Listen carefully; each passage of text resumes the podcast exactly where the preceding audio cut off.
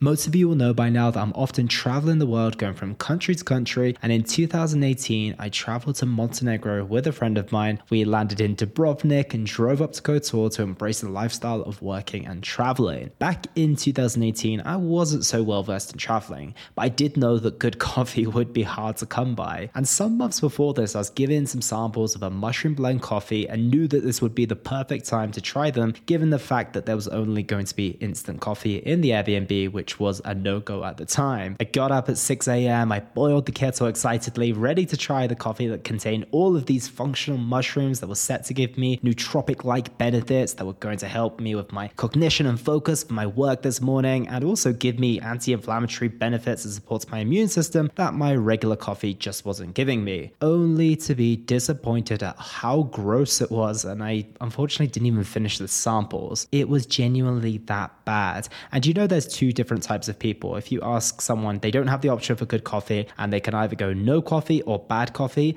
I am someone who would choose bad coffee usually. But in this case, I didn't even finish it, which is why I absolutely love Windersea Coffee, who have done the impossible and have made mushroom infused coffee that tastes incredible. They refused to compromise on flavor and have packed in a ton of incredible ingredients that give me the cognitive and physical benefits that I was after, but allow me to still enjoy my coffee. So if you're ready to get more more out of your morning coffee, our friends at Windersea are giving Simply Fit listeners a huge 25% off all of their products and subscriptions, including their incredible mushroom infused coffee. Just use the code SimplyFit at the checkout and you can thank me later. And now, on to today's episode. Hello, team, and welcome to episode 447 of the Simply Fit podcast. In today's episode, I have the pleasure of speaking with Nicolaus Simmons Yocius. Nicolaus is an Army veteran turned health fitness and mindset coach. This episode surprised me. What I was expecting was some hard hitting David Goggins style motivation, and there was a lot of that for sure. But what you'll also hear is a very vulnerable story of a man who was ready to give up on absolutely everything, but now lives every single day of his life with purpose. Get ready for an emotional and a powerful listen. In this episode, you can expect to learn why we should be grateful for the tests that life brings us, why Nicolaus believes we should learn to endure the process and not love the process, along with what few things anyone can do in their life today to make a positive change. So without further ado, Nicolaus Simmons Yocius.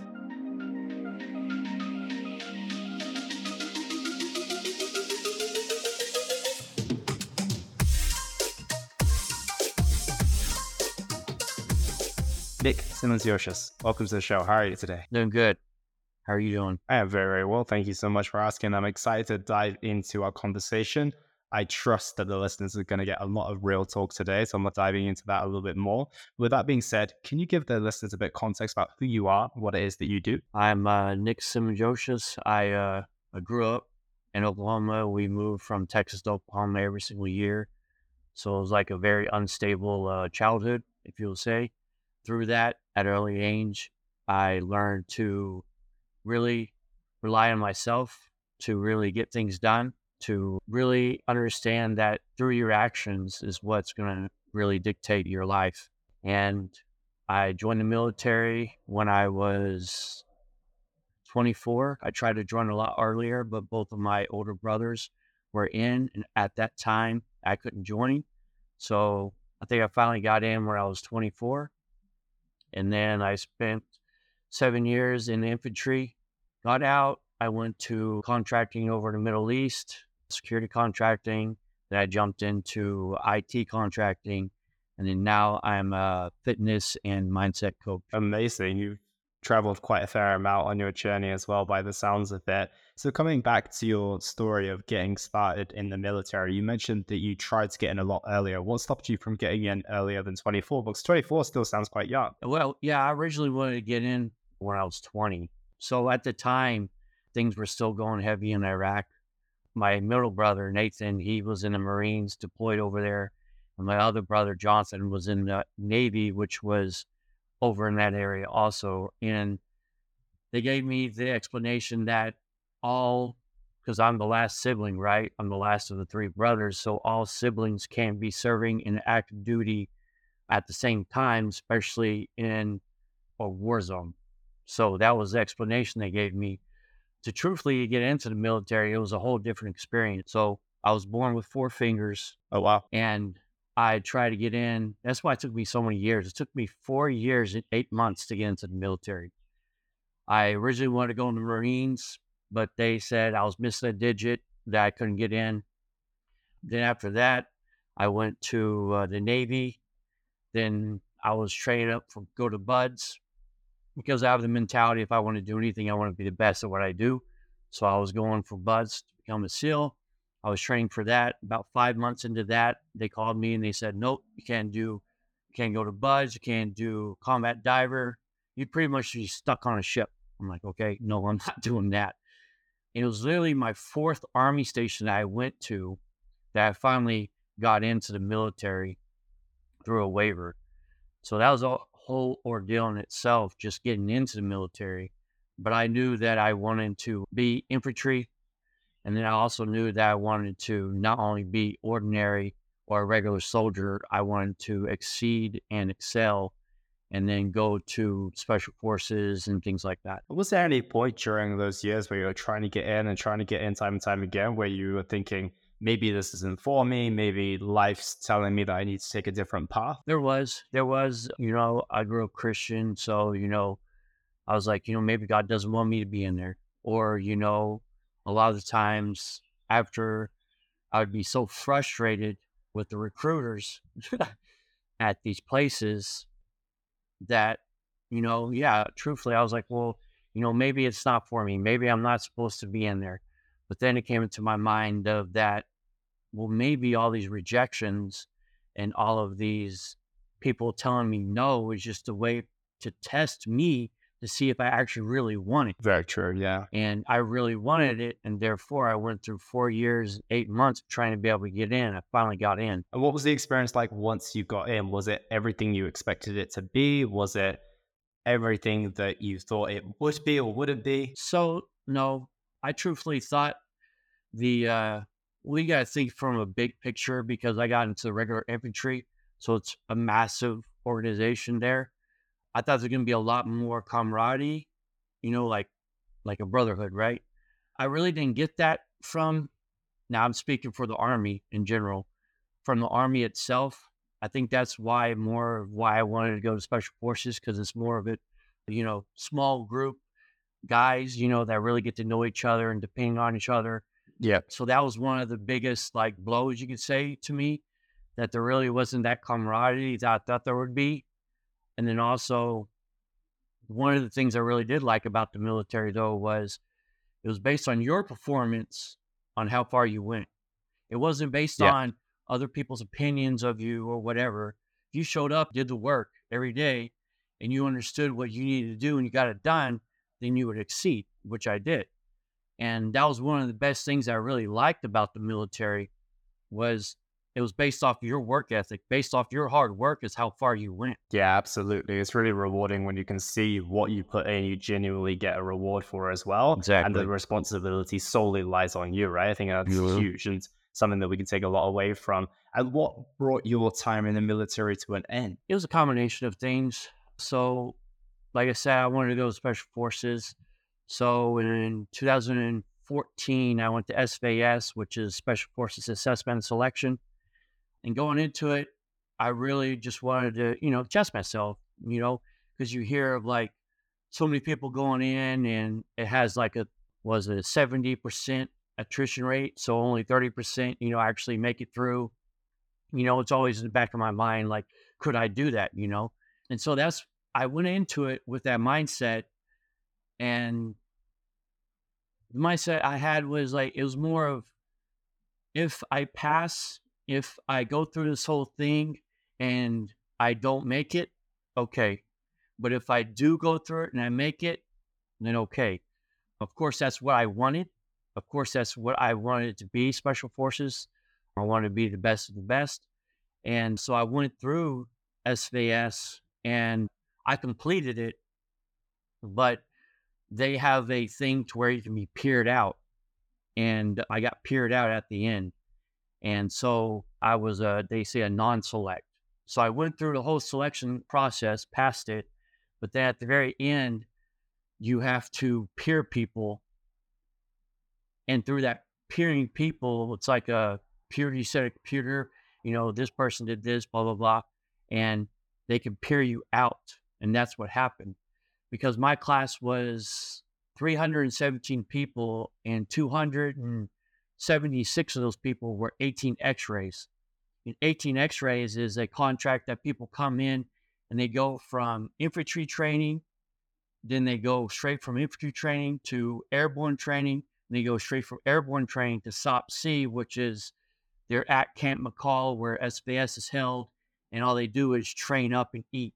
And so those people have been together for like four to five to seven months, and so they're really, you know, they're friends, you can Bonded, say. yeah.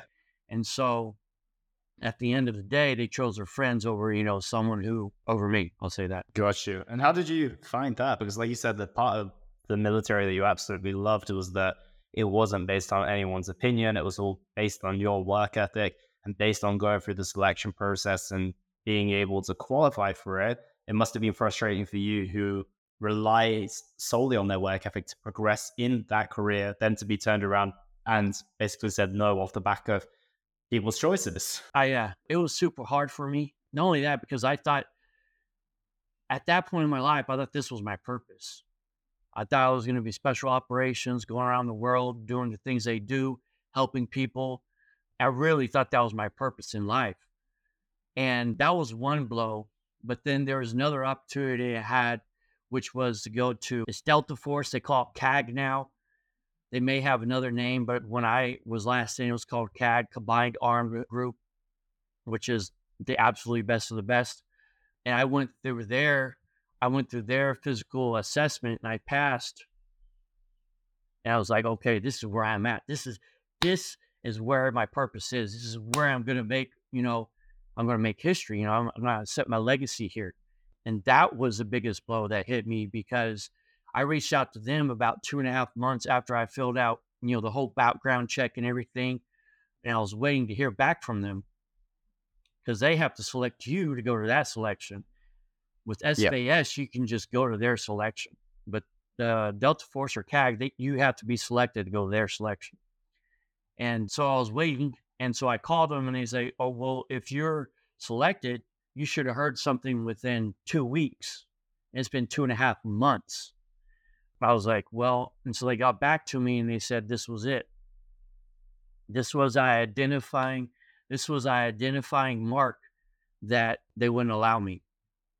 Because I was just say, for instance, uh, I'm on a mission and, I, and somewhere around the world, and someone knows I have four fingers, and I'm on a mission somewhere else around the world, and someone else knows I have four fingers, and that word gets out, and they see a four fingered person coming around you know, it's going to compromise not only myself but my team. Damn, that's a big blow to take, right? That yeah, that was a huge blow. That was probably my lowest point. Through that came a lot of depression, came a lot of questions, came a lot of. uh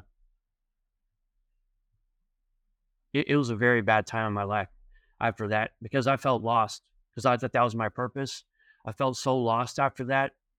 I've been working so hard towards it and uh, yeah, through that combination of things, it led to a suicide attempt, and it was super hard. It was super hard. Yeah, man, I can imagine. And during those times where you were in that deep depression and off the back of that suicide attempt as well, how did you come out on the other side? I mean, you're at your very own rock bottom, and quite often people's rock bottoms and, and those attempts sometimes that unfortunately successful, and that's usually the end. How did you turn that around, stand back up, and how are we having this conversation today? So after I got the news of not being able to go to CAG, that was a blow. And then I had a close friend of mine commit suicide. That was a blow because, like, oh, it's hard. I was the last one on the phone with him, and I knew he had these thoughts, and I thought he was good. Sorry. Take your time, worries. Come to find out next morning, he had killed himself. And on top of that, I lost my girlfriend. So it's just a combination of things. You know, well, I just didn't want to be alive. I didn't want to feel the pain, the pain I was feeling. So I locked myself in my barracks room. I tore up my vision board. They had all my gold on them. And I had a shit ton of pills. When I just downed them, I drank whiskey with it. The only thing that saved me was one of my teammates called me. This was like one o'clock in the morning, so I knew something was wrong. And I told them I would always be there for them. And so I picked up the phone. And at that time, I was a fire team leader. It was one of my Joes, one of my soldiers had been in a car accident, had severely injured his, head, and that they needed me at the hospital. And so, you know, I, you know, finger fucked my throat, threw all his shit up, and I went to his to be with him in the hospital because they couldn't get a hold of anyone else. And through that fucking experience, I came up with the saying with a uh, a brand that has saved my life many times. And it's N2R. And it's the end of my Instagram tag. N2R. N2R stands for never to return. And never to return can mean so many things. At me, at that time, I think of a phoenix in the ashes, right? And I was in the ashes. I wanted to kill myself. I wanted to end this pain. And it, it could be so many things. Who would going through drug abuse? They could be alcoholics, wherever it is. Your situation, you're in the ashes. You're at the bottom of the bottom. And then you realize that you could come out of the ash, right? You realize that you are better than that. You are so much more, you have so much more to offer this world than to just stay in the ashes. And when you realize that, then you come out of the fucking ashes. This big, massive bird on fire for life to better people's life because everything we go through is to help someone else that is going through that thing in their life at that point. I truly believe that. Everything I've gone through in my life is for me to be able to help people get through those situations. And when I was at my Joe's, at my soldier's side in the hospital for 12 hours, I had to stay there. I had a lot to think about. 12 hours earlier, I was ready to quit. I was ready to give it up. I was ready to just whatever. At that moment, looking at my soldier in that hospital bed, came to realize I am here for a fucking reason. And that I was so selfish to want to kill myself because I've gone through situations. And then I realized that what I've gone through and I've overcame in my life so many things that I can help so many people around the world with what I know and what I've gone through and overcame. Dude, that's powerful. And I love that you turn things around in such in that like such a unbelievable way and such a you know like a complete 180 you know complete turnaround and it's incredible because like i said a lot of people don't find that strength to come back maybe they find the strength to come back but they only have enough in them to just live a regular and a mediocre life, but you're going back. You're not living in mediocrity whatsoever. You're doing everything that you can with all these lessons that you've been given to now help other people who are surely, and we know the world at the moment and the mental health challenges that people are facing, to allow people to get through that and to be on the other side of that as well. So thank you first and foremost for being vulnerable enough to share that story because I think it's going to really, really help a lot of people. And there will be many people maybe they'll be listening to this. Maybe a friend will send it to them as well, who maybe feel very much how you felt at that stage, and we'll be able to recognize that. Wow, you know, Nick got through this, and maybe I can as well. So it's a powerful story. And now I'm very curious about what it looked like on the other side of that. You had that deep realization. You had those 12 hours in the hospital to contemplate what you were just thinking about. Where do you go next after that? This is part of the story that I think a lot of people miss. You know, sometimes you hear these stories about people who are at rock bottom and then you see them in the future much much better but no one really talks about that in between part, which I'm sure came with just as many challenges as it did progressions. Yeah, it came with many challenges. So after that, three years later, I was out of the military. The reason I was out is because there's many reasons. military's changing. At that time of my life, I thought I had done whatever I needed to do, whatever I accomplished in the military. It was time for me to move on. And so when I got out, that was the next big challenge for me as an infantry person. Like, what can I do? I can be a security guard. I can, you know, maybe it, it was not many choices. But the thing that anyone that's in the infantry, especially being a team leader, squad leader, then you realize you have so many attributes that you've gotten from the military. You have led people. If you're a team leader, you're leading a team of four people. You're a squad leader, you're leading a team of nine people or eight people, including yourself. So you have a lot of skills because when I got out, I was like, I have no skills. What can I do? But then when you really sit and reflect on your time in the military and what you have accomplished and what you've gone through and what you have attained from the military and how you've grown as a man in the military, you really sit back and you realize that you have come far. Like I went from a Joe to a team leader to a squad leader. That's big. Like you're in charge of at a squad leader level, you're in charge of eight people. Yep. So just realizing the skills that I had, right? But when I first got out, it was super hard. Literally, I was living in my car for a year and a half. Oh wow. After I got out of the military. Because truthfully, I was lost, you know. I knew I was here for more, yes. I knew I was gonna do big things. I will do big things, yes. But at that point, it was just like, I don't know. I, I just don't know. I got out, was living in my car for a year and a half. This was in Alaska. So living in your car during the winter in Alaska is very, very hard. That was another challenge. I got a job, living in my car a year and a half.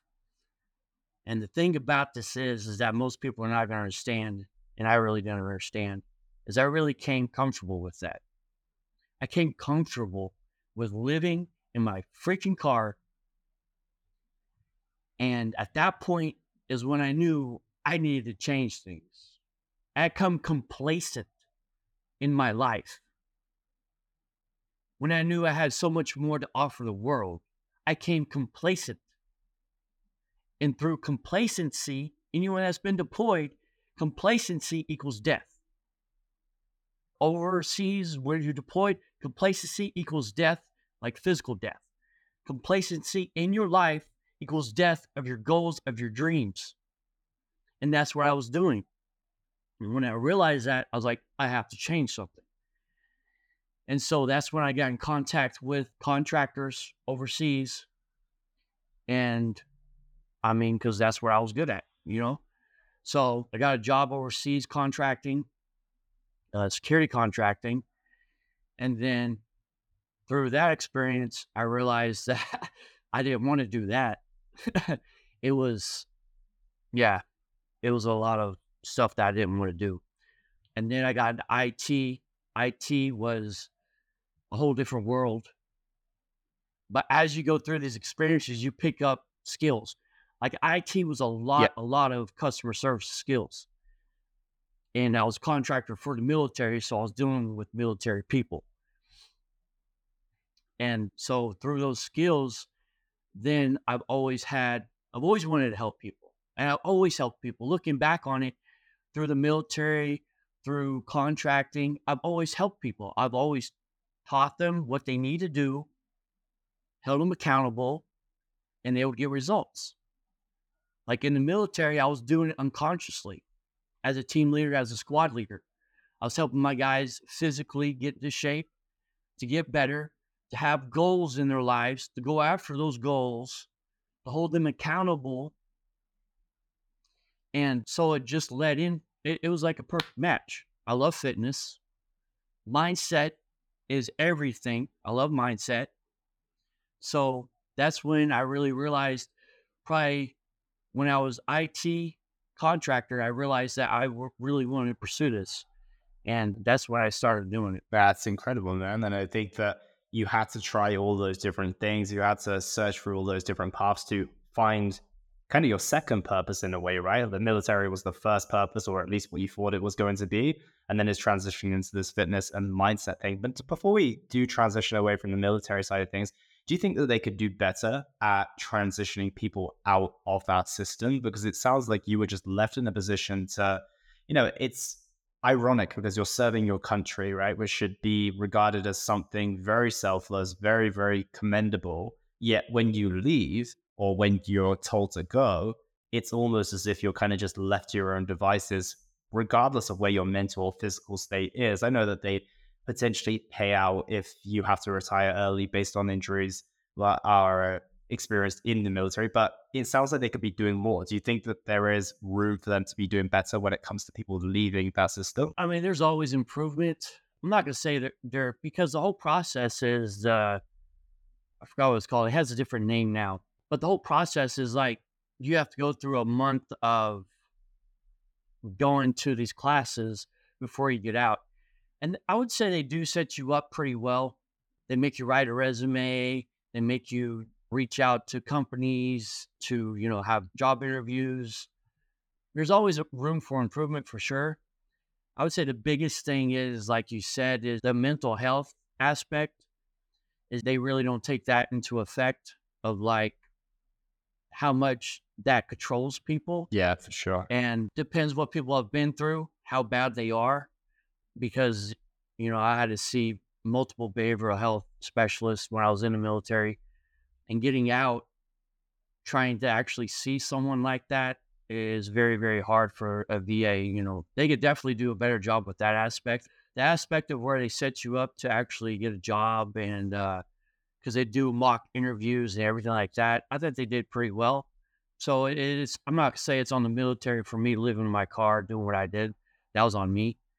But I'll go back to something you said. Is that is uh people are like, what is my purpose in life? Like, what am I supposed to be doing? Well, I think the number one thing that people need to do is get clarity on what they want in their life.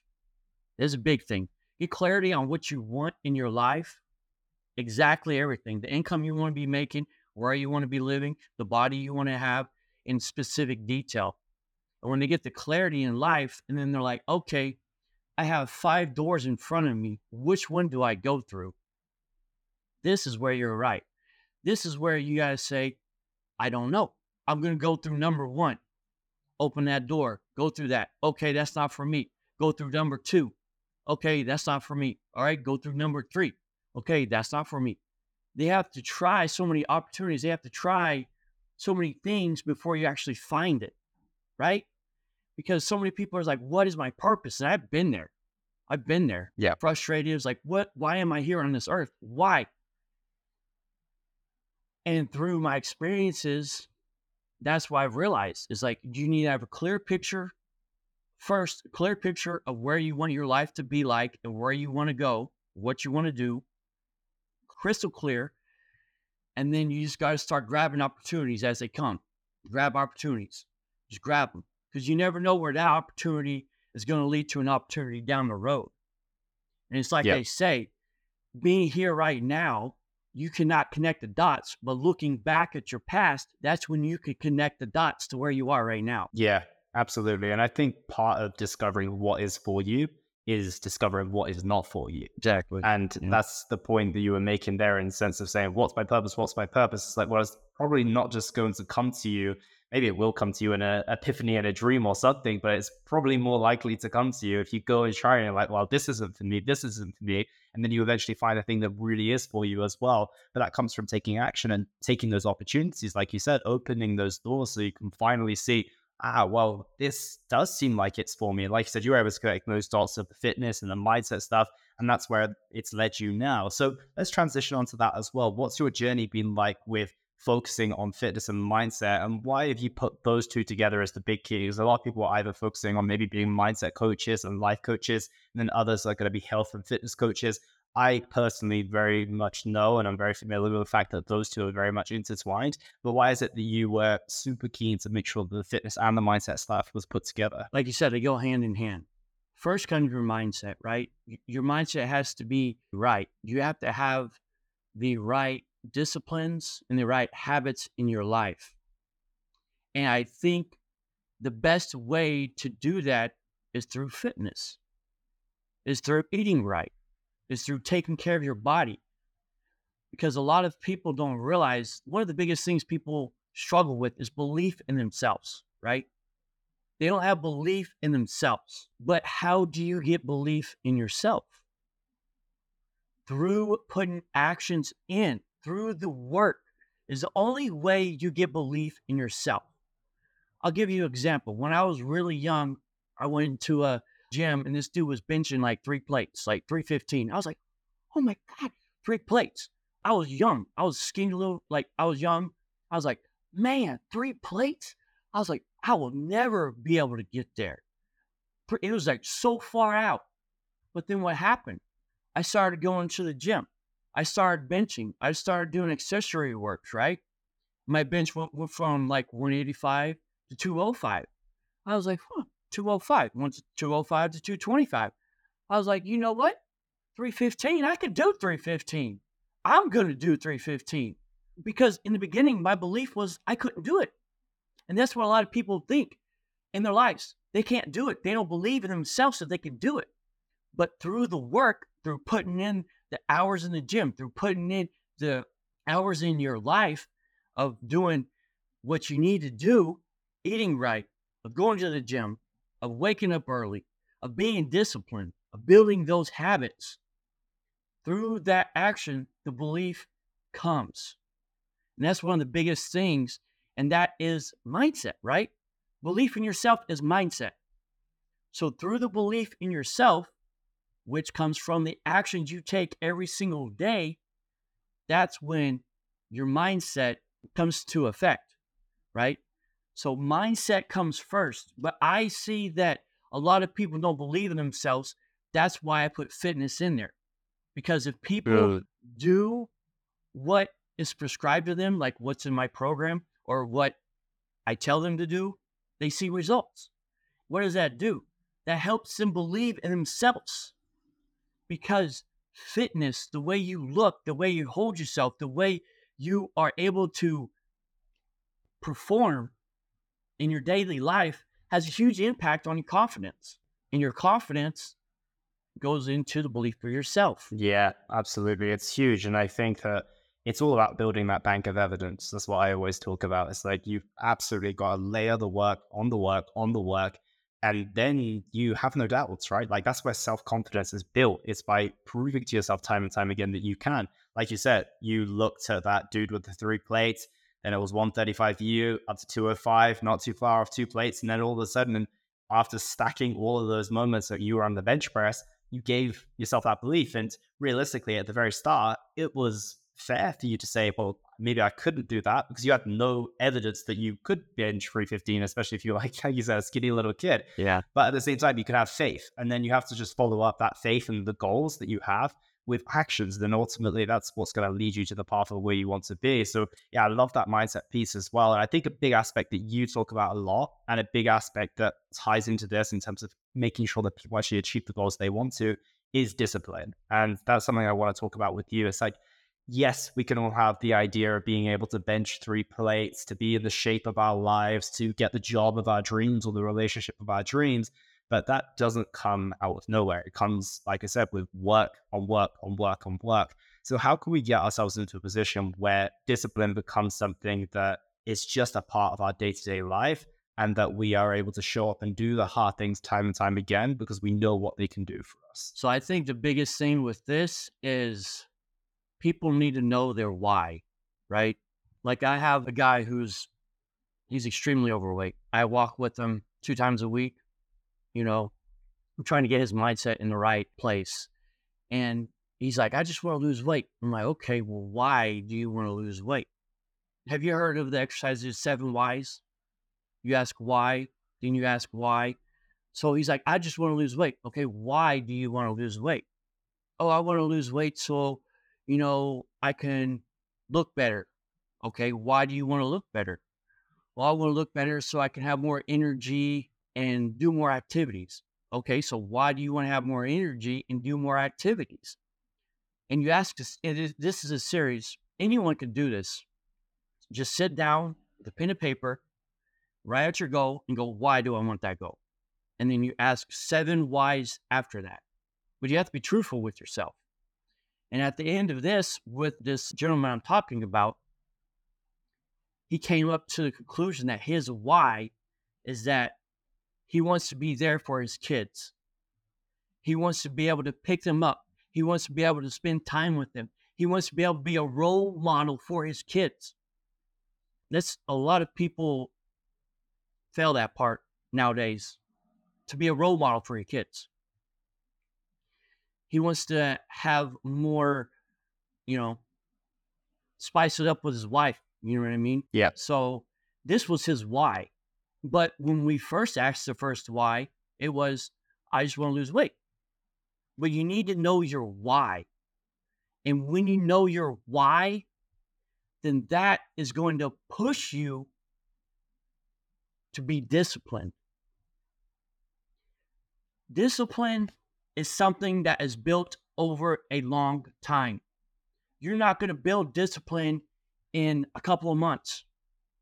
Like people look at me and other people and they see the results we have and they go, oh, well, it's easy for you. And I cannot stand that. It's not easy for me. You think I want to go to the gym every single day and do what I do every single day? No. Do you think I want to wake up when I wake up every morning? No. Do you think I want to do my burpees every morning? No. But I do it anyways. That is the biggest difference. What is your why? When you know your why, you got that tunnel vision, you got your why right there. There should be nothing distracting you. You should know what you need to do. And you should do it.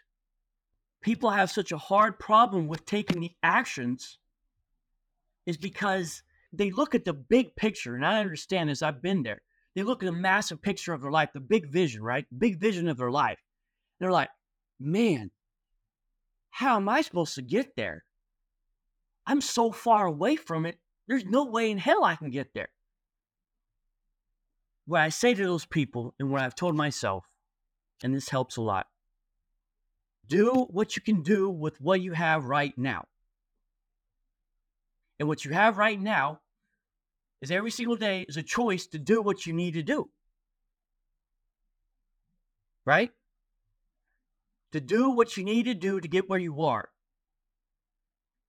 When it comes to your big vision, you need to have milestones in between there.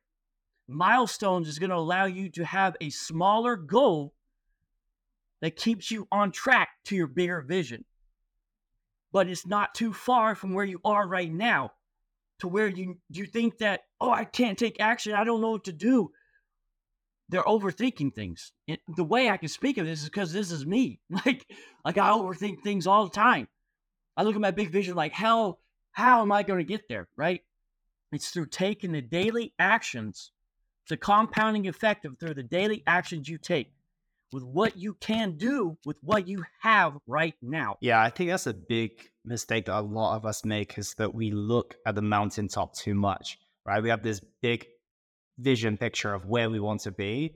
But the challenge with that is that it's just so overwhelming when you look at it. Yes. And it's inspirational, of course it is. But like you were that skinny kid looking at the guy benching three plates, it's like, well, if you compare yourself to where you are at that moment to those three plates, where you're never really going to get there.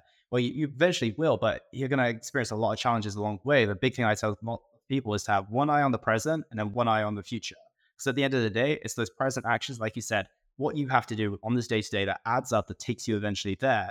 But if you focus too much on today, then you forget about the bigger picture. And then you maybe get lost in a dip of motivation. I know that your thoughts are on motivation as the we go over that in just a moment, but you know, you don't have that drive because you're just so lost in like, well, what am I even working towards? Then you look up too much, then you're like getting lost in the overwhelm of the goal. So I love that point of just saying, okay, just focus on what you need to do today because if that's really what's going to take you down down the path of where you want to go. But don't forget to look up from time to time because you want to know what you're working towards. And is that why? It's like that guy said, is he wants to be a role model for his kids. And I love that exercise as well because I get this with the clients that I work with all the time as well. It's like you ask them the first, I want to improve my health. And I'm like, that's such a vague answer. Like that isn't going to get you out of bed in the morning to get to your workout. That's not going to allow you to say no to that pizza. When you say that, well, actually, I want to be there for my grandchildren I want to be able to walk my daughter down the aisle. Now that those are the things that are going to get you out of bed in the morning. So I really love that point as well.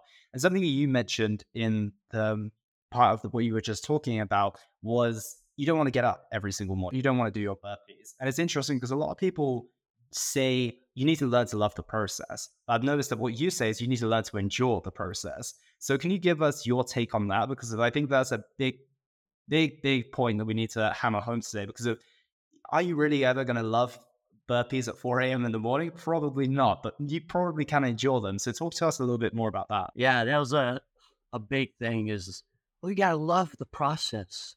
Love the process. Like if you're being truthful, yeah. Waking up when I wake up, no, I don't love it. Doing the burpees, no, I don't love it. Doing my workouts every single day, no, I don't love it. But it's enduring it enduring it to get to where you want to be. People think they have to find something that they love and that they can do every day, that they wake up and they have some energy to jump out of bed. No, that's not true. It's not true. I'm sorry to bust your bubble if you believe that. It's not. You're going to wake up. You're not going to want to get out of bed. You're not going to want to do what you need to do. Goes back to discipline, right? Being disciplined enough to do the things you know you need to do when you need to do it. That is enduring the process.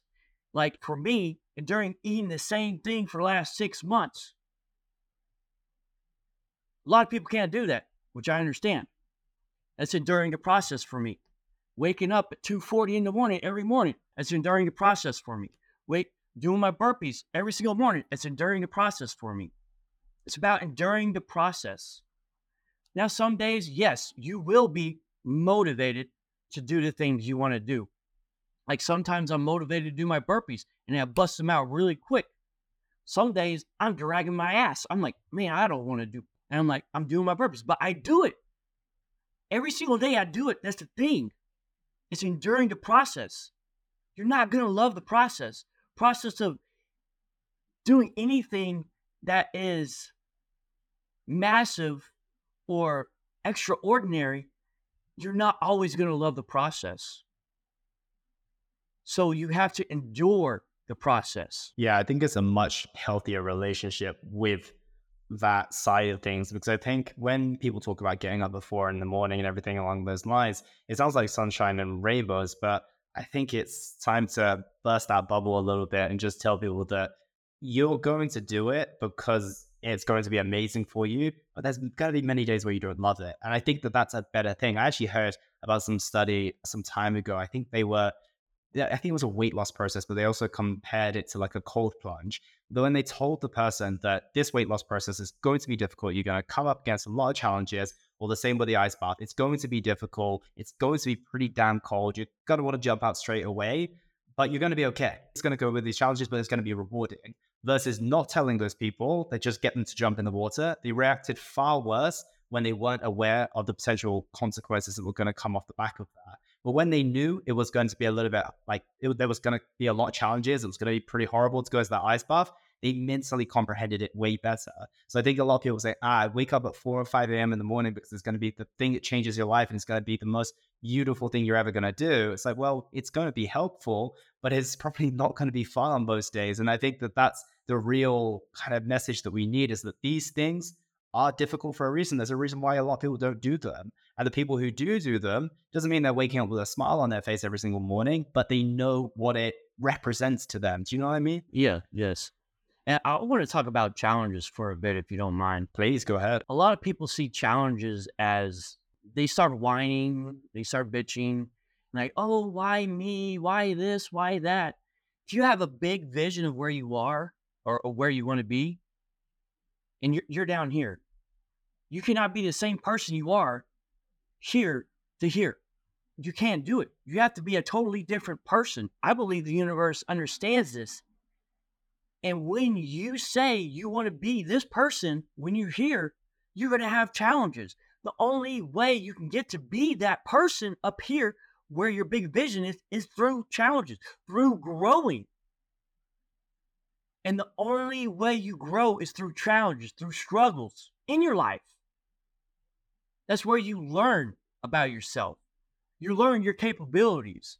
You start to believe in yourself more.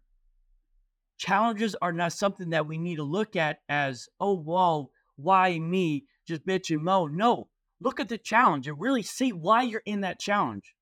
Why am I in this challenge in my life right now?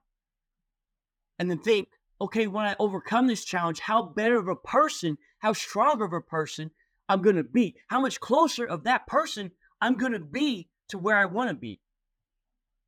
Challenges are not something that we need to be afraid of. Now, it's hard to think like this during the challenge. I understand that. It is hard. That's where self awareness comes. You need to be self aware of what you said you wanted. You wanted this big vision. You said you wanted it. Okay, we'll see. The universe is going to test you. You want that? All right. This is a challenge you're going to have to have. This is a challenge you're going to have to have. This is a challenge you're going to have to have. This is a challenge you're going to have to have to be this person. Because who you are right now and who you want to be are two separate, different people. Totally. And through challenges, that's how you become that person up here where your big vision is. Yeah. I always think the same thing about when you spread a challenge across a long enough time frame, you start to see the reason why it was for you and not to you. In the sense of your story exactly, right? You were rock bottom. You were at the point of you know, almost ending your life, right? There couldn't be any lower of a point. But now when we stretch it out across the course of your life, of course, we wouldn't have wanted that to happen, but all the benefits that people are going to gain based on your story and based on your experiences is actually going to make that a net positive, mm-hmm. right? And it seems bizarre to say, and I never want to kind of under overlook, I should say, people's challenges and say that they're not real and that we should be grateful for them and everything along those lines. But we have to see a little bit of light during those moments, and on the other side of them, we probably can then be grateful. Again, like there's a concept in Stoic philosophy called amor fati. You've probably heard of it before, which is like a lover of fate. And I think that it's a nice idea and it's a nice concept, but I don't expect you to be, ah, I'm super grateful in the moment where my mental health is at its worst, I'm losing my job, I'm losing my girlfriend, etc. We're not expecting that. But it's more a sense of having that light, knowing what it's gonna do for you, getting through it, and then seeing the bigger picture and the lens of the different perspective on the other side of it, I think that's the key to success versus saying, oh, well, you know, any problem that you comes or challenge that comes into your life, you should smile and just get on with it. It's not that. It's not the case. It's more just recognizing that it has a different purpose depending on the perspective that we look at it, right? Yeah, definitely has a purpose. Like I said before, you know, you can't connect dots looking forward. So the challenge you're going through right now, yeah, of course you're not going to be able to understand where it's going to get you. But what I say to that is look in your past life, look at the challenges you've had in your past life and connect the dots because you can connect those dots. You can see what those challenges and struggles you've had in your past when you overcame them, how better of a person you are today from those challenges. So if someone's going through a challenge and they're having a bad time, look back at your past and connect the dots like I said, you can't connect the dots looking forward. You don't know what this challenge is for you. But every challenge is there for a purpose, like you said. Yeah, I love that. I want the listeners to take that away as well. And Nick, we are coming to the end, but I want to give more actionable takeaways to the audience today. So if I could wave my wand and make you president for the day and you were able to give every single person maybe like five rules to live their life by, what would those look like for you personally? Get a morning routine. A morning routine needs to start needs to consist of getting up earlier, spending some time with yourself, where it's meditation, journaling, whatever it may be, physical activity. Getting up earlier, it's going to build discipline. Doing physical activity will build discipline. Spending time with yourself and reflecting is going to get you to positive mindset. So those three things is in the morning, morning routine. But I would say in the morning routine for that, a lot of people don't understand this is that you need to set up for your morning routine the night before. Okay. The night before, set up everything. For me, for instance, I have my shoes, my water, my watch, everything right here by the couch. I have the fan pointed right to me. I have my journal right here. I have everything. So I get up and I just go through the process. Because if you don't have your shoes, your shoes are way over there, you gotta walk over there, get your shoes. Just all these excuses that you give yourself, right? So set yourself up for, For sure. success the night before for your morning routine. Second, I will say do so in the military, we have the AAR, which is the after action review. Okay. So after you do a live fire exercise, you do AAR with your commander and your first sergeant. And that's after action review. And from that, you need three sustains and three improves. And I took that from the military, implement in your life. At the end of each day, do it. I call it an ADR, after day review. And do sustains and do improves. So I'll do your improves first. What do I need to improve on?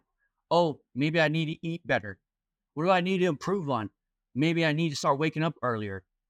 Wherever your improves are, write them down, at least three. And after that, write sustains down.